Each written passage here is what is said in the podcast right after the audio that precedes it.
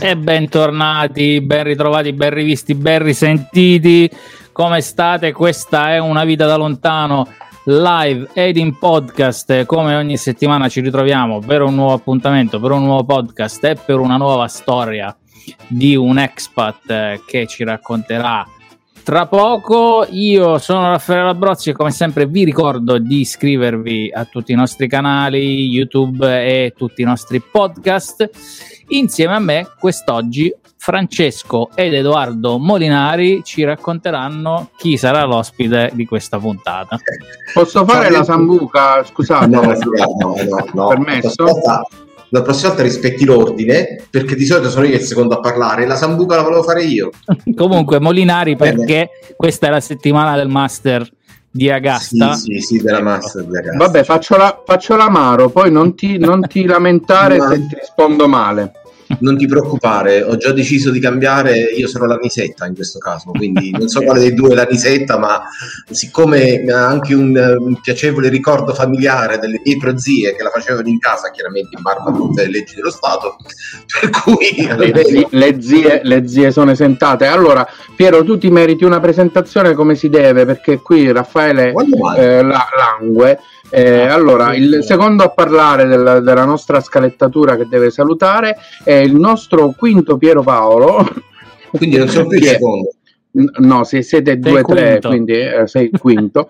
Piero, benvenuto eh, ancora per poco dalla linea della Concepción Spagna, fronte, fronte protettorato di Gibilterra. Eh, be- benvenuto, ciao territorio britannico d'oltremare ufficialmente, che poi quando, l'unica volta in cui l'ho chiesto a un, a un, alto ufficiale della marina inglese conosciuto in un pub mentre stavo ubriacando lui, e giustamente gli ho chiesto ma questo vuol dire no, un modo, un modo gentile e moderno per chiamare una colonia, fatto vabbè a posto, basta saperlo, l'importante è quello. Comunque, bando alle cianze e ciancio alle bande, eh, siamo già a 7 minuti di live, per cui vai Emi, ora che finisci a masticare e quando finalmente... No, no. Ah, già. Pre- pre- presenta, tu, presenta tu più che altro perché così iniziamo Vediamo. a mettere lì questa rete, questa rete, di relazioni bu- bulgare. Iniziamo a fare un gemellaggio. Per, per il futuro esatto. è utile e necessario. Va bene, quindi butto un ponte sul mio futuro e sul mio prossimo trasloco dando il benvenuto ufficialmente dopo l'esperienza, spero non traumatica, del promo a eh, Davide Cristiano che è con noi da quel di Plodiv in Bulgaria. Benvenuto Davide. Grazie Piero, grazie Emiliano, grazie Raffaele. Buonasera a oh. tutti gli ascoltatori. Benvenuto, eh, noi siamo i soliti, nel senso che... Ehm, Quello che hai visto nel promo partia, partia, partiamo, partiamo sulle, dalle cose terrene, dalle cose basse, poi eh, siamo capaci, eh, come dire, di ehm, addentrarci in discorsi alti, poetici, eccetera. Non ci è mai capitato, però può essere... Allora vogliamo eh, basso, vogliamo basso. no, vogliamo basso, in realtà eh, una, una, presentazione degna eh, dopo, quara, dopo 45 questa è la 45esima puntata, ancora non siamo capaci di, eh, di farlo, però tu sei a Plodiv, abbiamo capito come si pronuncia in Bulgaria, eh, i nostri ascoltatori ormai avranno capito che abbiamo un interesse specifico per il luogo e sì. per la città, perché eh, Piero...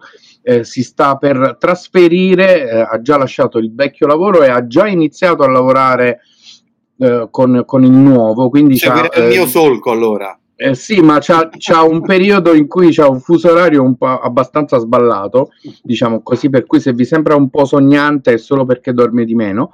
Eh, però eh, la, la, curiosità principale è rispetto alla tua storia, ehm, come, come, ci sei finito in Bulgaria, come ci stai e cosa stai facendo perché eh, ci hai raccontato eh, ci hai preannunciato a noi fuori onda un po' di cose, un po' di cose che fai. Per cui cominciamo dall'inizio, ovvero dal, dall'Italia e dalla tua dall'Italia. decisione di partire. Sì. Allora, nel 1993 collaboravo nell'azienda di famiglia di mio padre a Roma. Eh, vendevamo prodotti per parrucchieri c'è stato un momento di crisi, abbiamo deciso di fare una fiera campionaria nella città di Plodiv, perché un nostro conoscente ci aveva invitato e ci aveva parlato di questa fiera. Abbiamo partecipato a questa fiera e da quel giorno ci siamo innamorati sia della città che dei bulgari. E quindi abbiamo deciso nell'arco di due o tre mesi di fare un cambio totale della nostra vita, trasferirci eh, in Bulgaria, abbiamo lasciato tutto quello che avevamo, venduto casa, tutto, e ci siamo trasferiti in blocco in Bulgaria. Wow. Da quel giorno è iniziata la mia avventura in Bulgaria. Avete sostanzialmente rilocalizzato in un momento in cui ancora non lo faceva nessuno, in un modo in cui sì. in realtà vi siete messi in gioco completamente voi stessi e non solo eh, tutti quelli con cui mm. avete a che fare. Ma in quel periodo come... un modo in cui non lo fa nessuno, perché sostanzialmente eh, esatto. Sì. dire, manda avanti le truppe e rimane dietro a controllare. Sinceramente siamo partiti io e papà, perché abbiamo iniziato io e papà, poi dopo è venuta mamma, perché è stata diciamo l'ultima che ha chiuso la maglia alla fine, perché le donne devono chiudere il tutto in Italia come si deve, poi eh, sono le più perfezioniste. Noi abbiamo, diciamo, fatto il solco con papà. Eh, io mi sono trovato bene fin dall'inizio. Uh, non parlando la lingua, può darsi mi sono trovato anche meglio perché tante volte ti divertivi anche di più, scherzavi, parole che non capivi, ti dicevano una cosa che era un'altra, tu dovevi spiegarti, farti capire, però a 22 anni quelle cose ti fanno piacere, ti diverti, feste con gli amici dentro gli appartamenti, suonavi con la chitarra, diciamo che sono stati gli anni 60 vissuti nel 1993 da parte mia. Oh, è anche un tipo, un tipo, di trasferimento, diciamo così, eh, non dico obbligato, ma insomma eh, favorito dagli eventi, dalla situazione, sì. la crisi, eccetera, però...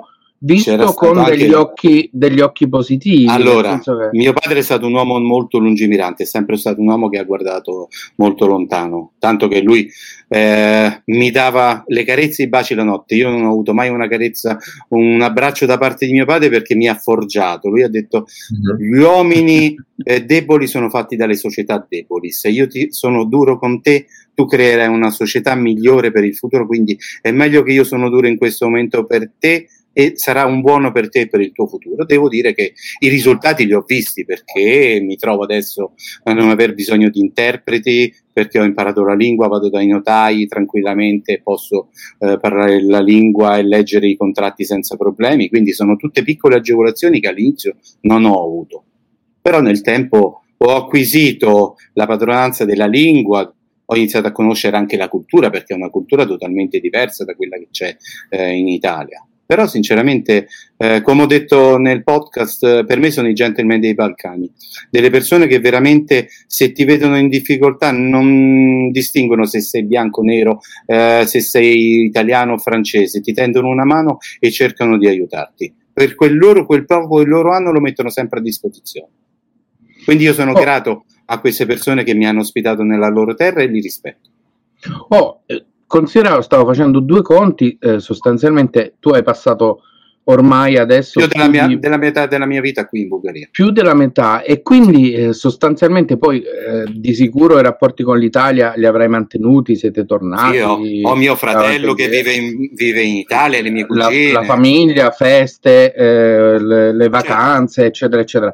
Però sostanzialmente tu, eh, avendo vissuto più della tua metà, metà della tua vita lì, eh, avendo lavorato, hai conosciuto eh, il paese, la cultura e le persone eh, in maniera molto profonda, insomma, sì. no? quindi il tuo punto di vista è effettivamente molto interessante, eh, per cui che cosa ci puoi dire dell'arrivo, del passaggio?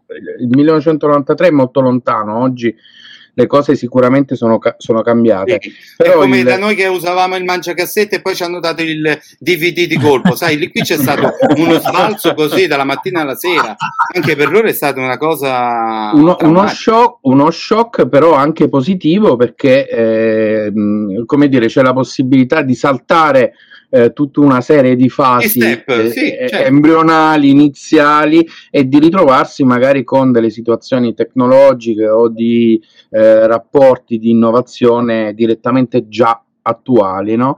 Ma il, il primo, il primo mh, mm, eh, approccio con la Bulgaria per te personalmente com'è stato? come lo hai vissuto? Quali sono state le, le, le questioni che poi hai dovuto, diciamo così, eh, controllare nel rapportarti con una società completamente diversa con cui non avevi niente a che allora, fare da prima?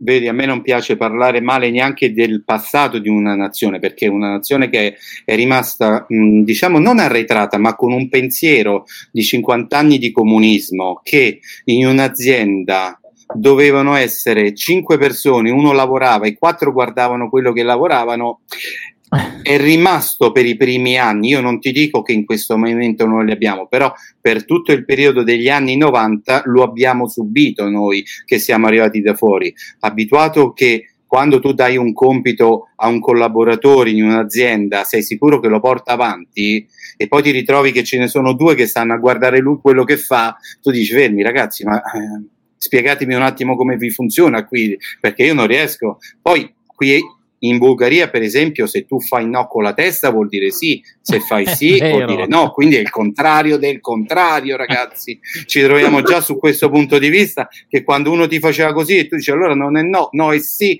e no, allora sai, ti trovavi un attimo in imbarazzo su determinate cose che non eri abituato.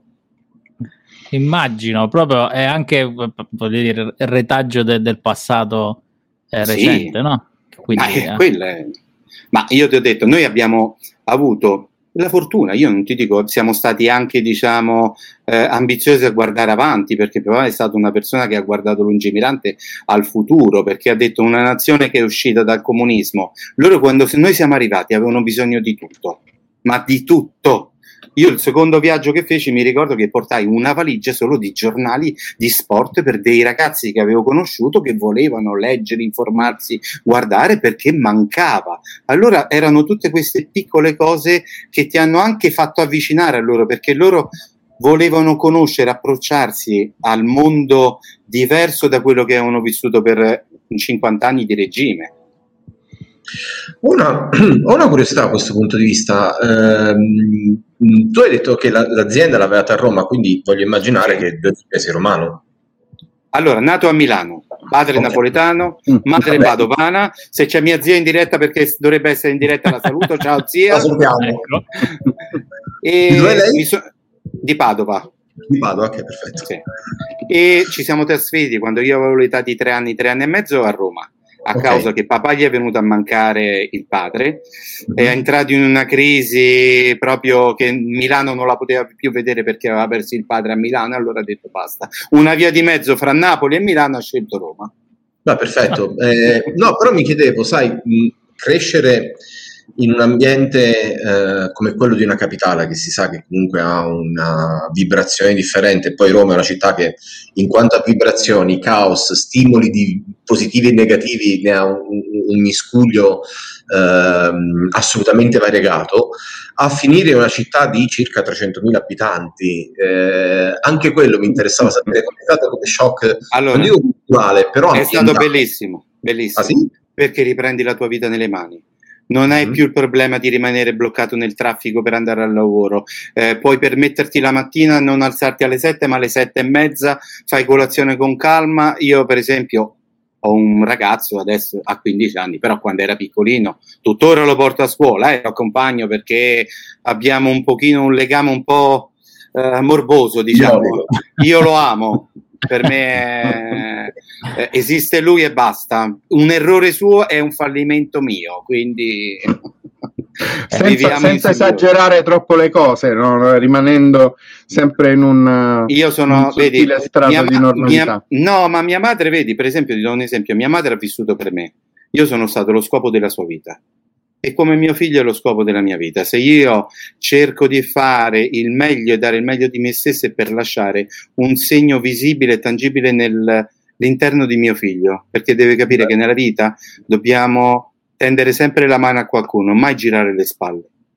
Oh, e io... ovviamente scusa ti interrompo, ovviamente eh. questo, questo, approccio che tu hai nei suoi confronti, eh, immagino che tu eh, ce l'abbia nei confronti del mondo che stai lasciando a lui eh, come, come cioè, eredità. Proprio per questo, proprio per questo. Proprio, proprio per questo ed è interessante nel momento in cui ehm, come dire tu ti trasferisci in un altro paese eh, me, eh, porti la tua cultura, dai il meglio di te, eh, ovviamente anche se in maniera impercettibile, però sposti un pochino quell'altro paese, no? Quindi questi, questi scambi, questi espatri, questi, ehm, tutte le persone che si muovono nel mondo eh, per i motivi più diversi, comunque lasciano la propria impronta, il proprio solco. Sì. Eh, ed, è, ed è evidente, no? Io ultimamente saranno un 3-4 anni che ho avuto l'incarico da parte del eh, console italiano qui di Plodiv e dell'ambasciata di organizzare delle manifestazioni culturali eh, durante la primavera, quando ci sono, diciamo, eh, non in questo momento di pandemia, ne abbiamo una a fine maggio sperando che possiamo farla perché è dedicata ai ragazzi. In ogni, ognuna di queste, sì, però in, in queste manifestazioni io cerco sempre di fare un connubio fra la cultura loro e la nostra cultura, non per far vedere la differenza, ma per fare una fusione. Perché io penso che due culture insieme, se noi cerchiamo dei punti di incontro, creiamo una fusione e possiamo legare anche le due culture in maniera differente, il rapporto e l'approccio fra le persone. Poi non dimentichiamo che già solo dalla base dei colori siamo fratelli di bandiera, ecco. Mica no. Era Dai, così come... C'è solo il bianco che è invertito, non è che... Beh, era la maniera con cui mi chiamavano i messicani, mi hermano de bandera. Sono dei colori molto popolari, evidentemente, sì, il rosso, il bianco e il verde, no? Ma allora, eh, non so se voi lo sapete, eh, Plodiv è la città più vecchia d'Europa è una delle dieci più vecchie del mondo. Noi abbiamo all'interno della città dei siti archeologici che veramente eh, ti lasciano, eh, diciamo, un calore, mi fanno ritornare dentro a, a, rivivere Roma quando giravo, che vivevo a Roma, perché vedo quasi gli stessi siti culturali che ci sono qui nella città. Ecco, adesso a beneficio di chi ci guarda su YouTube, Ah, eh, un piccolo live. alcune immagini che ci hai, sì. che ci hai inviato e insomma poi ovviamente sì. per chi ci ascolta in podcast la curiosità è quella di andare a cercare Plovdiv eh, e vedere insomma quali sono le, le bellezze senza della v, senza okay, la Plovdiv. piano piano come la goccia eh, scava eh, esatto oh, ehm, allora Abbiamo, abbiamo, parlato del, del, del, tuo arrivo, dei tuoi primi anni e tu hai, hai accennato a um, le, le, cose che stai facendo, che stai facendo adesso. Eh, sostanzialmente tu sei molto, sei molto legato alla comunità eh, non solo nella quale vivi, la tua famiglia, eh, la, la, l'azienda, eccetera, ma anche agli eh, espatriati italiani eh, su, che sono arrivati durante, eh, durante gli anni e di questo vorrei, vorrei farti parlare, di spiegarci che, che cosa fai poi dopo Prin- magari noi ti facciamo delle domande. Sì, eh, principalmente. È, interessante, io, io, non me l'aspettavo, sinceramente non, non mi aspettavo. no, che ci fosse una comunità, eh, una comunità composta anche da tanti, ehm, da tanti pensionati, questo lo sì, dico, loro ridono, sì. sembra che sto a dire una stupidaggine, intanto lo preannuncio. Per questo ti volevo chiedere di raccontarci questa, questa parte, questa parte allora. interessante. Uh, io ho iniziato dal momento in cui ho avuto uh, la possibilità di occuparmi di, della cultura nella città di Plodiv e di queste manifestazioni culturali, perché io le organizzo insieme a una comunità che si chiama Together. Dentro c'è la comunità ebraica, la comunità armena, la comunità russa, la comunità turca, quella italiana e anche quella bulgara. Quindi eh, nella città di Plodiv noi queste comunità ci riuniamo, ci sono diciamo dei referenti che eh, noi ci riuniamo per poter organizzare delle manifestazioni inerenti eh, alla nostra nazione, però facciamo delle fusioni. È capitato che io l'ho fatto con i turchi, con i bulgari, eh, con gli israeliani, la prossima sarà con i russi, per cercare di diffondere le nostre culture e poter trasmettere alle persone che vivono sul territorio eh, un messaggio di vicinanza e di unione fra i popoli, perché noi viviamo tutti sotto questo cielo, respiriamo tutti quest'aria, quindi se noi cerchiamo di lasciare un qualche cosa, lasciamo un segnale positivo, lo lasciamo per i nostri figli che saranno quelli che vivranno il mondo e noi ormai, almeno io lo ritengo che più della parte della metà della mia vita, mi auguro di averne ancora una metà, di consumarmela ancora, ma non si sa. Perciò cerco di dedicarmi a queste manifestazioni. Mi sono accorto durante queste manifestazioni che venivano delle persone di una certa età e erano timorosi anche l'approccio, perché voi lo sapete, le persone di una certa età si inizia a div- diventare un pochino timidi, ti vergogni un po' avvicinarti. Io ho cercato di eh, avvicinarmi a qualcuno di loro, ho conosciuto il responsabile del patronato, perché noi abbiamo un patronato italiano qui vicino alla città di Plodiv e da quello poi abbiamo iniziato a fare eh, dei piccoli incontri, ho organizzato dei pranzi, delle cene e questo è il modo per cercare di comunicare fra di noi e per stare insieme.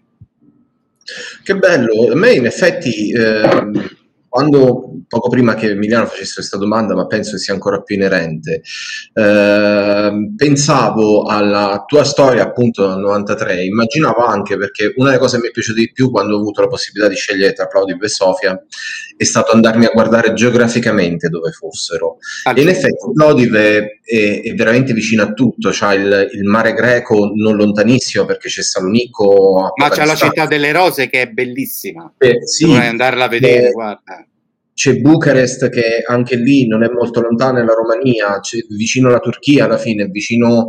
Io a, tre ore e mezza sto a Istanbul. Ecco, quello stavo dicendo, è un posto strategicamente fantastico. dove, dove ti fanno sedere a Istanbul, perché sei, sei un uomo. A lui so, sì, a lui sì.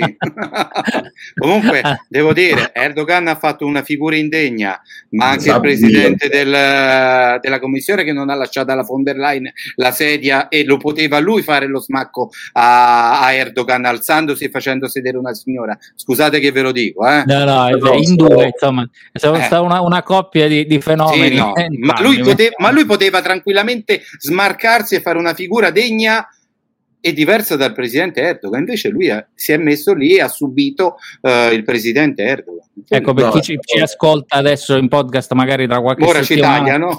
stiamo, stiamo, raccontando quello che è successo a Istanbul ieri, sì. mi pare quando... Sì, oggi è l'8, è l'8 aprile, oggi, quindi eh, ieri 7. Il Presidente del Consiglio uh-huh. europeo e la Presidente della Commissione sono andati a trovare il Primo Ministro turco e il Primo Ministro turco ha fatto accomodare la Presidente della Commissione su un divano e non sulla sedia principale a fianco a lui, cosa che eh. poi si è ripetuta, si stava ripetendo nella cena di gala che è stata offerta la, la sera quando la, la von der Leyen, la Presidente della Commissione, era stata messa a sedere da un'altra parte su un'altra sedia che non era, diciamo. Sì, tu, tutto ciò con delle facce come per dire: Ma come? Ma sei venuta pure tu? Ma noi non ti aspettavamo. perché, sì, sì. Eh, adesso non so, non so dove metterti.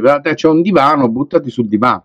Mi stupisce che Erdogan non l'abbia reclutata subito nel personale di servizio perché penso che più o meno la, l'opinione fosse quella. Ma secondo me perché è troppo alta, è tutto qui. Com- comunque, allora, no, il, ritornando sì, Ritornando al crogiuolo di culture, al, um, al, punto strategico dove effettivamente le città si sono sempre fondate perché era importante per i commerci, Beh, per certo. Eh, lo scambio di, di, informazioni, di cultura, di passaggio di semplicità.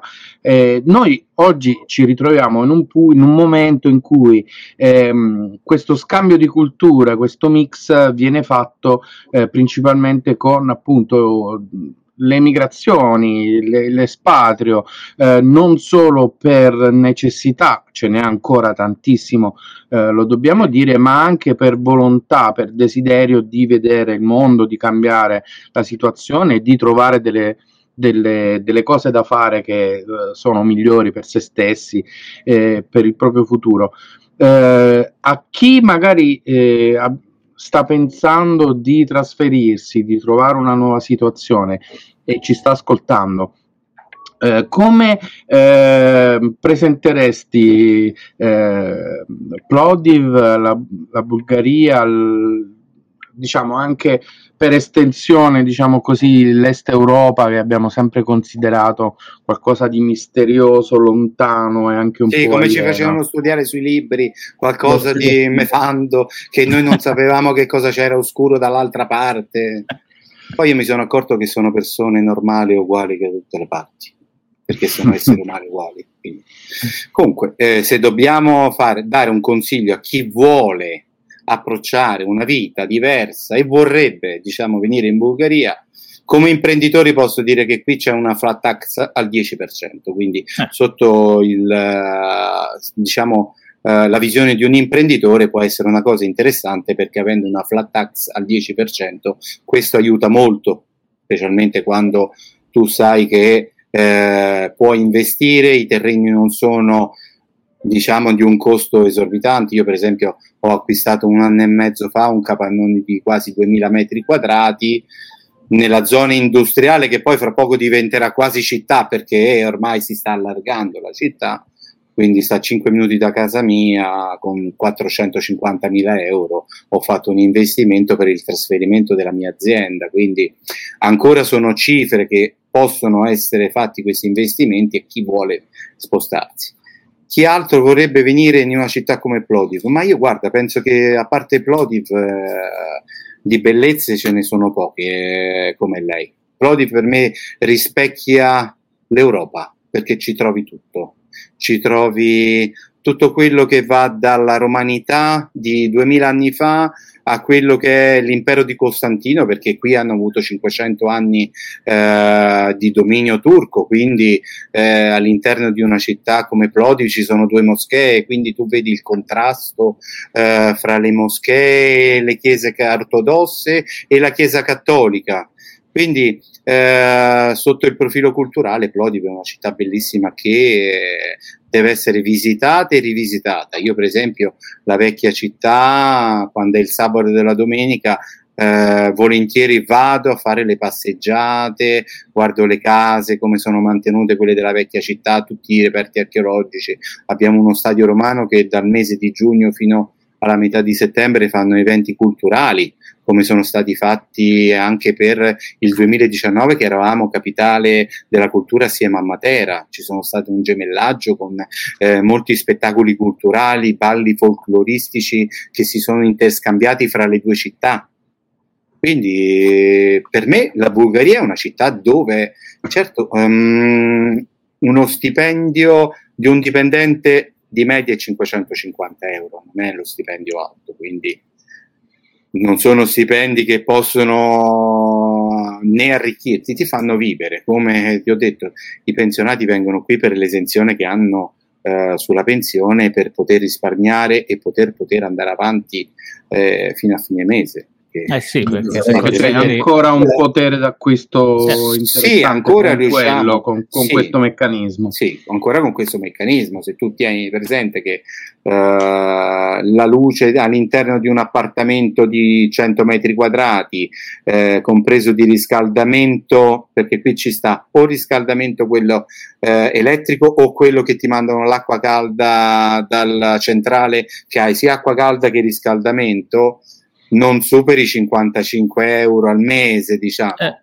Però, Quindi Piero, niente bombola del gas con no, la no, no, guarda, eh? no, no, ma so. adesso stanno eh, facendo anche la gassificazione perché hanno aperto il gasdotto in Turchia e qui hanno già iniziato a fare i nuovi allacci e tutto. Però diciamo che con un uh, riscaldamento autonomo a casa io io amo il caldo il cammino, tante volte accendo il cammino, però non più dei 70-75 euro quando sono quelle, diciamo, inverni, i mesi più rigidi, gennaio, febbraio, però quindi resto... commisurato al, al, allo sì, stipendio medio. Quindi... Di, sì, però per esempio fa caldo d'estate, devi usare i climatizzatori.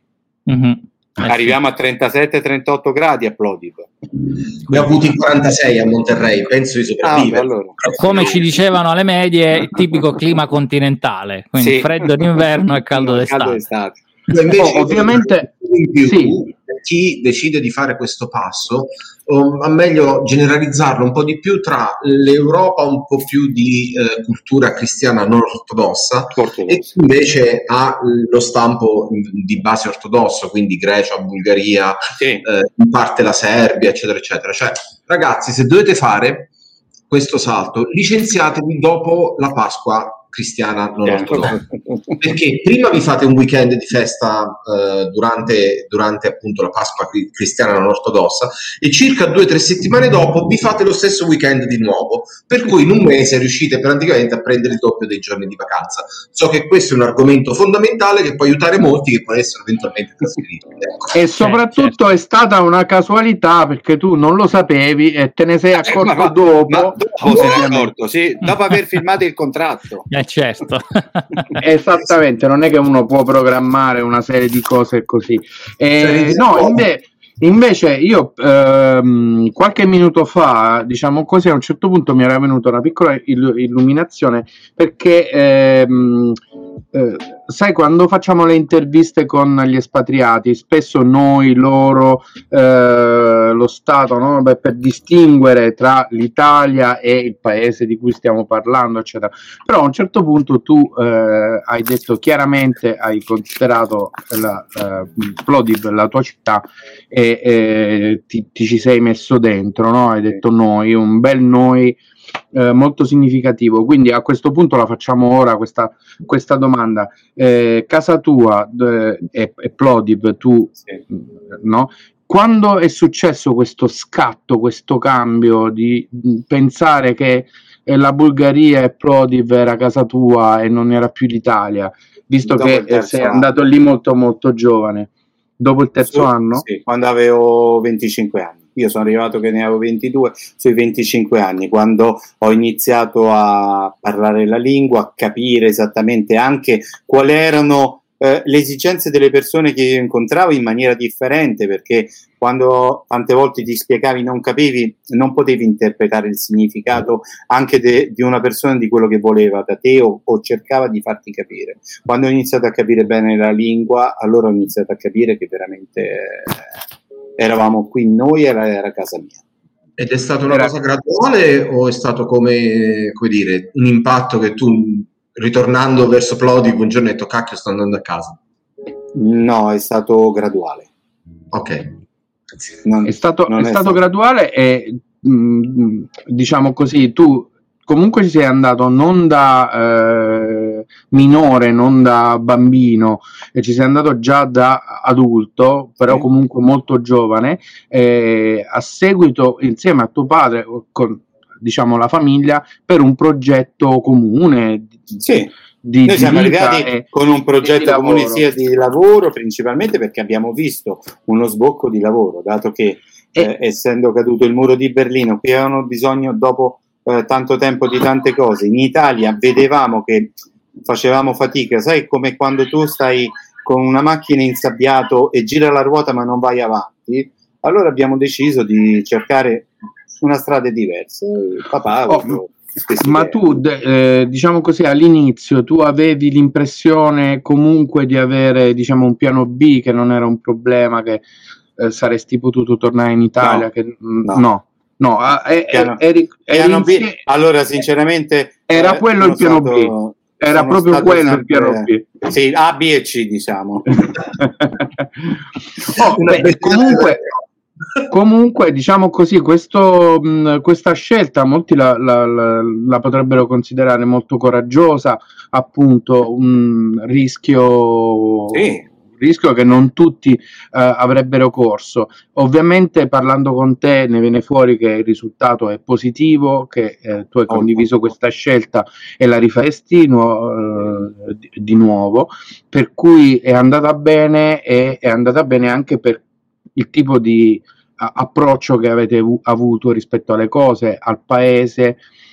Ma Tu eh, non, non c'era paese- preconcetto all'inizio, No, no? mai. non No, avevi no, no. Un'idea. Guarda, Io preconcetti non ho mai avuti per nessuna nazione, neanche per nessun popolo, quindi preconcetti no. Posso avere un preconcetto se una persona si predispone male, ma se io sono che busso io a casa sua, non devo entrare con un preconcetto, ma devo entrare io chiedendo permesso e, de- e, io adeguarmi a quella che è la loro modo di vita e la loro visione. Poi io posso cercare di far capire come la mia cultura, ma io lo devo, non lo posso imporre in casa di altri. Quindi non posso né entrare col preconcetto né con l'imposizione. Io devo entrare sempre con l'idea che possiamo insieme sederci su un tavolo, tu mi fai vedere come eh, cucini per dire il tuo pane, che è una tradizione tua, io ti posso far vedere una tradizione mia, ma con il rispetto reciproco.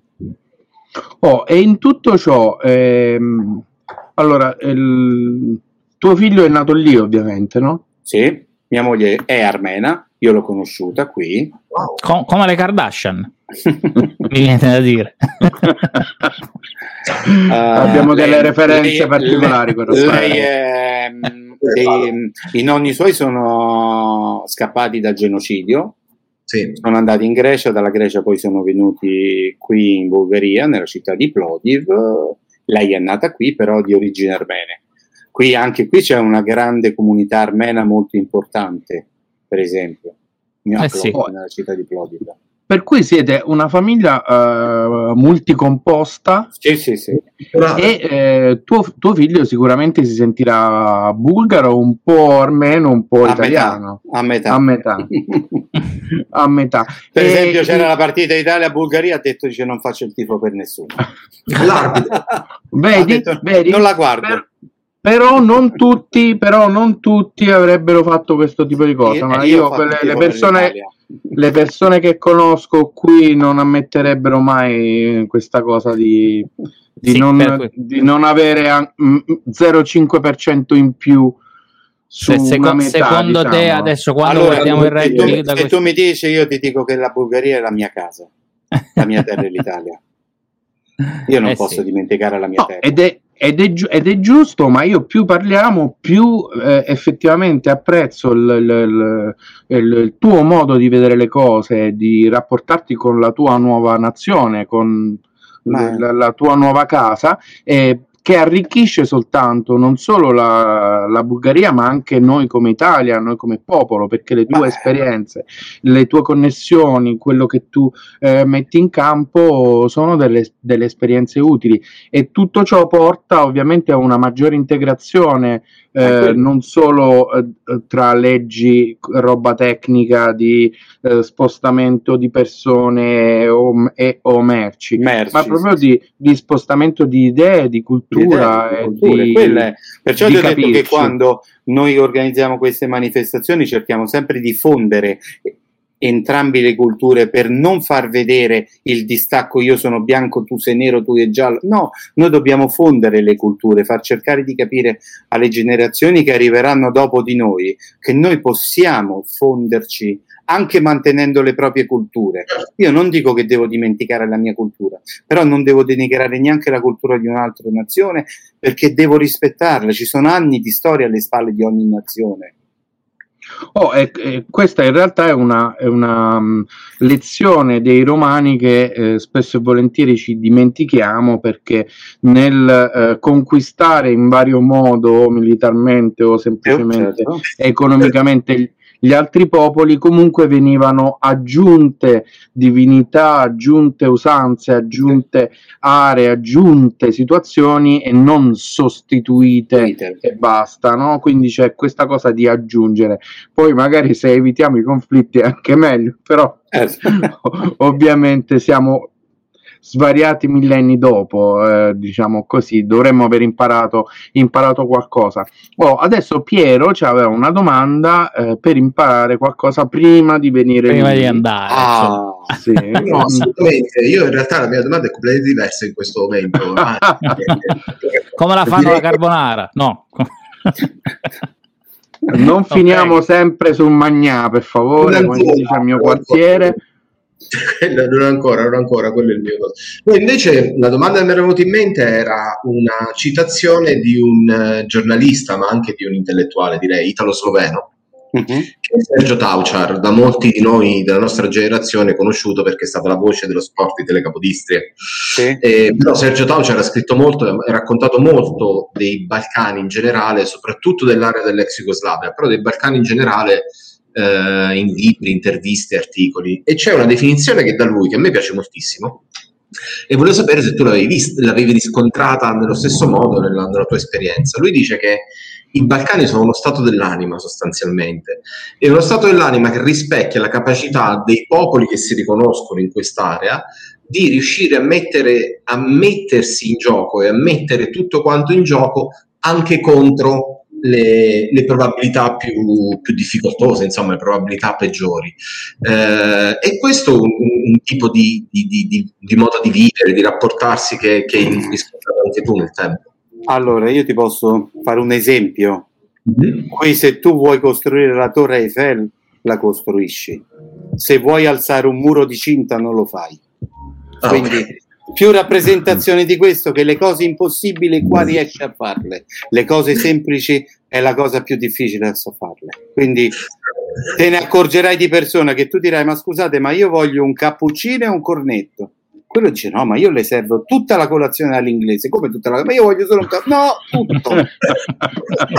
allora tu puoi capire qual è la differenza che loro dicono sono massimalisti. Loro, prima di tutto, che sono molto nazionalisti. I paesi qui dell'est sono molto più nazionalisti di noi. Eh.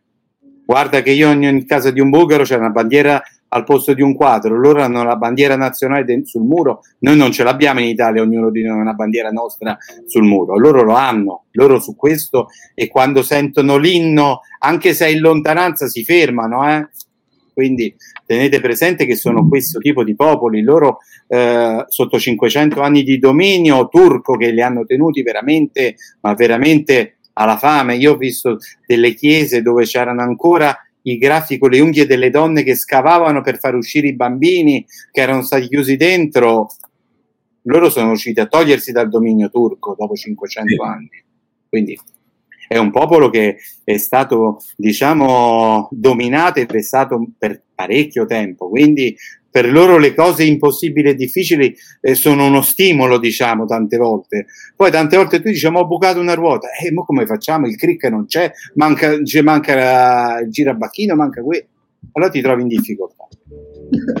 Invece la eh, cosa che mi premeva sapere era dal punto di vista tuo personale, se una volta che hai conosciuto quell'area, poi appunto, vista la posizione strategica, ti sei anche interessato e aperto a conoscere tutto quel, quell'intorno uh, variegato che hai lì. Allora, la Romania sì, perché ho anche un amico che vive in Romania, quindi scambi anche fra di noi culturali ogni tanto uh, di riviste che mi ha mandato per farmi vedere anche impostazioni di giornali in maniera differente in Romania come la Bulgaria uh, altri modi di commercio perché anche lui commercio nel mio settore mi ha fatto vedere un modo diverso in cui lui lavora. Perché per esempio io faccio un lavoro che è diverso. Io sì. servo il parrucchiere a porta a porta. Per esempio io ho 18 automezzi che i ragazzi escono loro hanno un, un bagaglio di merce eh, di un 50% del mio catalogo, poi quello che è per ordinazione glielo ordino prima, però loro fanno la tentata vendita. Quindi oh. li abbiamo anche abituati a questo servizio che andiamo noi a casa a portare e non sono loro che vengono da noi, siamo noi che entriamo a casa delle persone, quindi è un approccio diverso. Invece in Romania è un approccio diverso che hanno fatto tipo il cash and carry che vanno direttamente loro a servirsi, ci sono i giorni dove maggiormente il venerdì e il sabato vanno ad acquistare, il lunedì qui si lavora, i parrucchieri a differenza delle altre nazioni, qui lavorano dal lunedì al sabato, la domenica non lavoriamo. Okay. Non una, Però, ovviamente non è un tipo di prodotto che mi può interessare, ma mi stavo chiedendo. Guarda, io so, anch'io so solo sulla tua strada. Eh? mi stavo oh. chiedendo se in Irlanda i parrucchieri sono aperti o chiusi lunedì, ma secondo me sono aperti. Tu non lo, tu non lo, tu non lo puoi sapere. Però, eh, però, di, però dicia, diciamo che in, in, Irlanda i parrucchieri, sì, i parrucchieri, eh, soprattutto i barbieri più rinomati, sono i barbieri turchi. Eh, sono quelli sì. più. Adesso ecco, i barber che stanno andando molto qui in Bulgaria vengono tutti dalla Turchia.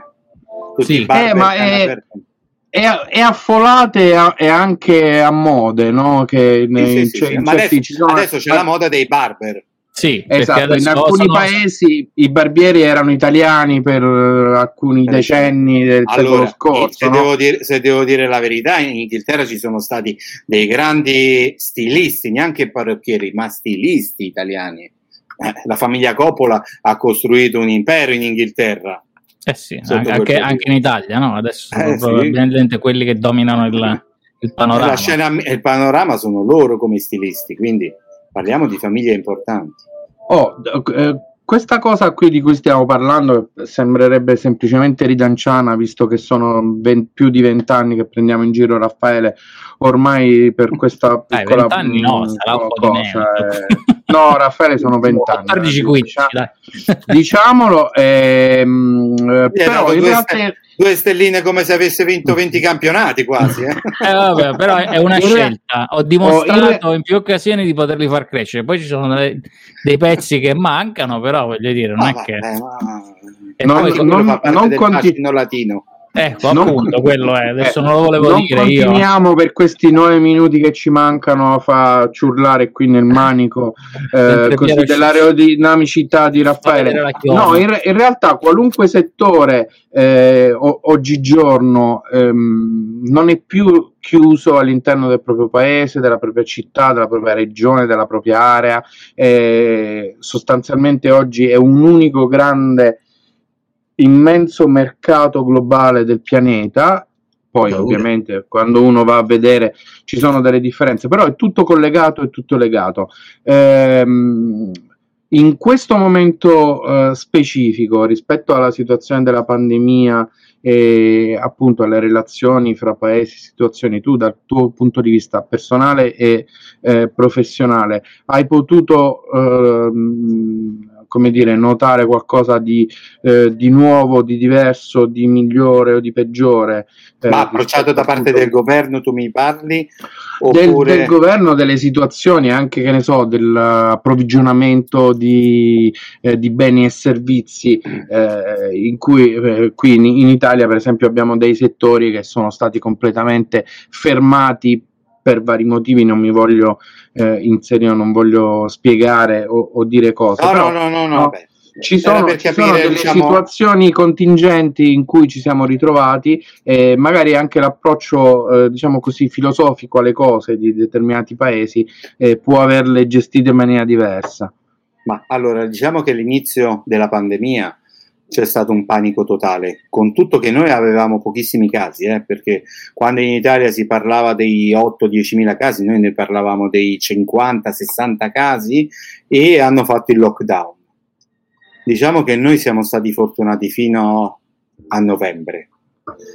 Dato che poi quando tu allarghi la maglia, poi dopo passa di tutto, perché poi la gente è partita, qui amano partire, andare a fare le vacanze fuori, perché Uh, la mentalità di qui se guadagni 100 li devi bruciare tutti a 100 io sono abituato ancora con la mentalità italiana che se guadagno 100 almeno 40 li devo mettere da parte perché non si può mai sapere. Però questa diciamo è una cultura nostra che viene fatta dai genitori fin da prima quindi è una, un approccio diverso.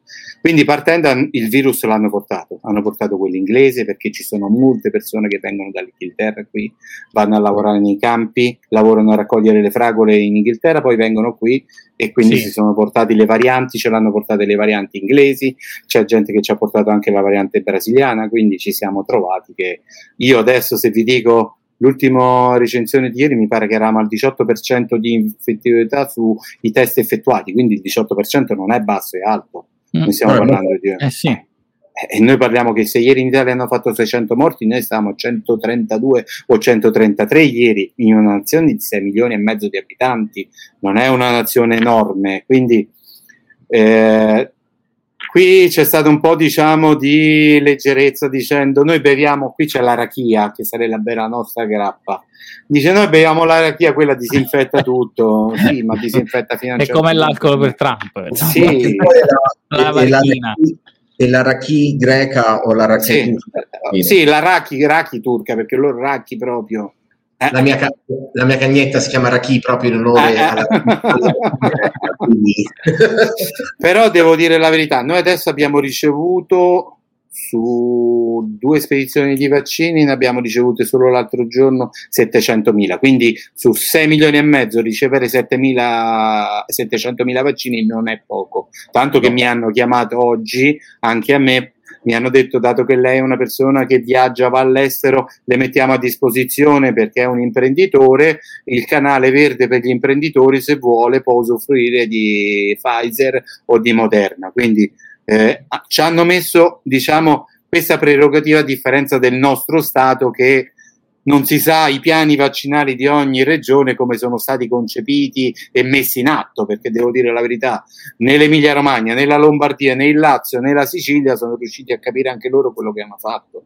Eh, ma è, è, è, tutto così perché in Irlanda, per esempio, in questi giorni c'è stata la polemica perché hanno cambiato in corso i criteri. Quindi prima avevano sì, ma... dato delle classi di, dipendenti dal lavoro, quindi partendo allora. dalla sanità, invece adesso hanno cambiato e si va per età. Ma quindi... scusa, ah, ah, è la cosa più bella. Signore, abbiamo detto che le RSA erano i problemi, che gli ospedali erano ingolfati e le persone che decedevano erano le persone anziane.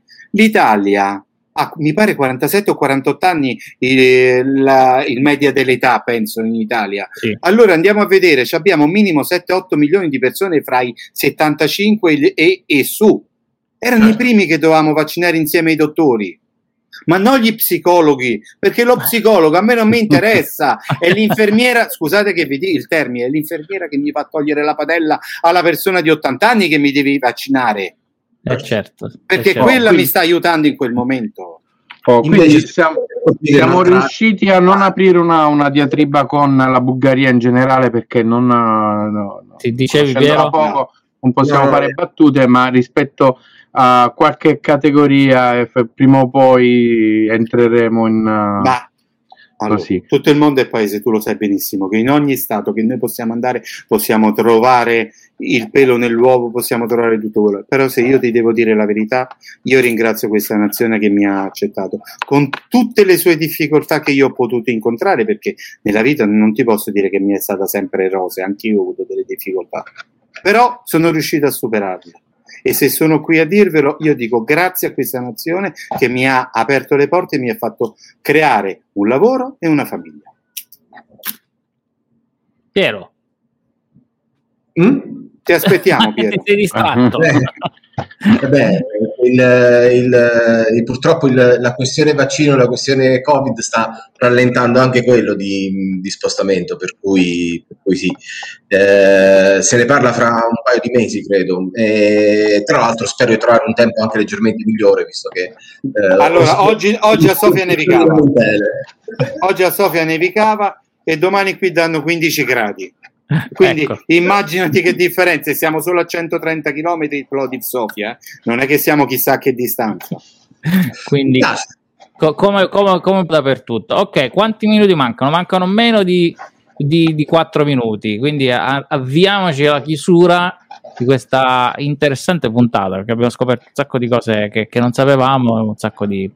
di, di no, ma poi consider- considerato il fatto che appunto eh, abbiamo in, in, in, programma il trasferimento di, eh, di Piero, di quindi avremo modo di continuare... Piero è del cane, perché a questo, più, a sì, questo punto... La, tutta la famiglia dobbiamo trasferire, per cui... A fine vorrà, maggio, se per caso mi sarà, diciamo, diciamo, a causa della pandemia, possiamo fare quella manifestazione eh, per i ragazzi. Se voi volete, io vi posso fare un live, possiamo organizzarci perché eh, certo. potete vedere anche un qualcosa di diverso direttamente e vederlo toccandolo. Perché no? Perché wow. no? Oh, cosa che eh, tra, tra, le righe non abbiamo fatto assolutamente per la linea, eh, anche se ne abbiamo parlato almeno dieci volte. Di, la diciamo linea. così, però. Cioè, vi ricordo che c'è un sì. famosissimo e bellissimo docufilm eh, su Netflix che si chiama appunto La linea. La linea che, oh. che, racconta le gesta dei vicini di casa di Piero. Oh, eh, Piero, io prima scusami se ti ho interrotto, tu stai per partire, poi ti sei bloccato, probabilmente hai dimenticato che cosa volevi chiedere o dire, eh, però siamo arrivati eh, sostanzialmente alla conclusione e fra me e te vediamo le domande delle 100 pistole le abbiamo fatte tutte, abbiamo chiesto bene o male tutte le cose sostanziali che chiediamo di solito eh, agli ospiti, no? Sì, sì, in realtà è stata un'intervista strepitosa, sinceramente, perché eh, oltre a essere volato il tempo, caro Davide, devo dire che ci hai anticipato in tutto e per tutto, anzi, fra un po' ti mando lo script che avevo preparato tempo fa per la puntata, se ci vuoi aggiungere qualcos'altro ci dai una mano, non da poco. No, davvero è stata un'intervista. Dal mio punto di vista, a parte l'interesse personale, mi è, mi è, proprio piaciuto stare ad ascoltare quello che ci ha raccontato. Io vi ringrazio dello spazio che mi avete dato. Uh, non sempre in queste nazioni uh, si ricordano che ci possono essere degli italiani, però sinceramente anche noi nel nostro piccolo cerchiamo sempre di ricordarci la nostra nazione, le nostre tradizioni, anche se siamo al di fuori dell'Italia. Quindi non ci siamo dimenticati della nostra nazione, anzi, tante volte quando sei al di fuori della tua nazione la porti ancora più profondamente dentro di te e quando fai dei gesti, io per esempio ho un presepe che ho conquistato da San Gregorio Armeno e ho un negozio al centro, lo vado a fare io personalmente tutto il periodo di Natale perché per me è una tradizione e mio figlio è venuto sempre tutti gli anni con me a farlo perché sono delle piccole tradizioni che a me piace portare avanti. Allora a questo punto ti faccio una domanda che era un po' più diciamo di livello terra-terra, come insomma sono le mie, ed è, eh, visto che hai ricordato in maniera così bella quel che si porta del, casa propria nel cuore, io ti chiedo qual è la tua coperta di Linus, ovvero c'è qualcosa che eh, guardando indietro ha eh, oltre vent'anni di, ah no, circa vent'anni di distanza dal, dal, dal tuo trasferimento, comunque non manca mai, che sia qualcosa come dire un oggetto o anche qualcosa dal punto di vista morale, quello che sia. Allora, sotto il punto di vista morale, eh, io sono una persona credente uh-huh. e non ho mai staccato la spina con eh, il rapporto con la Chiesa. Tanto okay. che io ho mandato una lettera al Papa e ho fatto vi- battezzare mio figlio a un anno e mezzo dentro a San Pietro. Neanche mia moglie lo sapeva. Ho fatto una domanda un giorno che mio padre si doveva operare, ho detto devo fare una richiesta al nostro Signore. Ho mandato io una lettera al Papa e, e mi ha risposto e mi ha fatto battezzare mio figlio perché dopo un anno non si battezza dentro a San Pietro al Vaticano. Mi hanno accettato uh-huh. anche un anno e mezzo di battezzare mio figlio, pur essendo lontano. Quindi questa è una cosa che io me la sono portata fin da ragazzo, che ho portato sempre un segno uh-huh. profondo religioso all'interno di me stesso. Qualcosa di ricordo della mia terra, il pane. Non uh-huh. deve mai mancare. Il pane non deve mai mancare. E il prossimo progetto ho conosciuto un italiano che è un fornaio che sta a Burgas, vorrebbe aprire un forno del pane e io ho detto questo è il lavoro che io fa- farò con te. Lui ha de- ho detto non lo so fare, ti metterò mio figlio perché se tu insegni a fare il pane a mio figlio è come se gli insegni la strada per la vita, perché un pezzo di pane farlo vuol dire saper costruire la vita. Vero, verissimo. Bene, bene. Questa cosa del pane è difficile da spiegare anche a mia moglie che è irlandese, come mai compro così tanto pane, ma è una cosa che, che è tipicamente io, io, posso, io, io, posso, rispondere perché dentro di te c'hai la speranza che prima o poi uno decente lo riesce a trovare. Questa eh sì, è la, la roulette la russa del pane. Continua, continua esatto. Figurati, lo, fa, lo, facciamo qui, lo facciamo qui in Italia continuamente, figurati se no, sì, sì. uno non lo fa in Irlanda. E comunque il, il soda bread è buono, a me piace. Mo, eh, diciamo, eh, non, non eh. tutti i giorni, no, no, non sempre, però ogni tanto. Va bene, allora siamo arrivati alla fine, quindi io sono il primo a fare i saluti, i mhm. ringraziamenti, mm-hmm. a dire le cose tecniche che mi spettano. Allora, g- eh, grazie mille eh, Davide di essere stato eh, qui con noi per la nostra 45esima puntata, la tredicesima della seconda stagione stagione, è stato un piacere, eh, grazie mille. Eh, quando glielo lasciamo un momento finale? De, adesso. Eh, adesso proprio do, dopo, sì, che, dopo Quindi, eh, Davide, eh, ti lasciamo il, il, il, microfono a tua disposizione per fare una chiusura, un, saluti, una considerazione eh, finale. Io ti ringrazio per, per, per primo, a nome di tutti, a nome della, della trasmissione, per essere stato con noi. Prima di tutto voglio ringraziare Emiliano, Piero e Raffaele per lo spazio che mi avete dato. Secondo, per tutti gli italiani che possono aver ascoltato questa trasmissione, io vi ho parlato da una terra lontana e sono un italiano che è partito da tanti anni. Però non mi sono mai dimenticato e non mi dimenticherò mai la mia terra perché la porto sempre nel cuore, ovunque io vado. Vi ringrazio dello spazio che mi avete dato. No, grazie Beh. a te davvero e con questo messaggio accorato e, anche molto bello.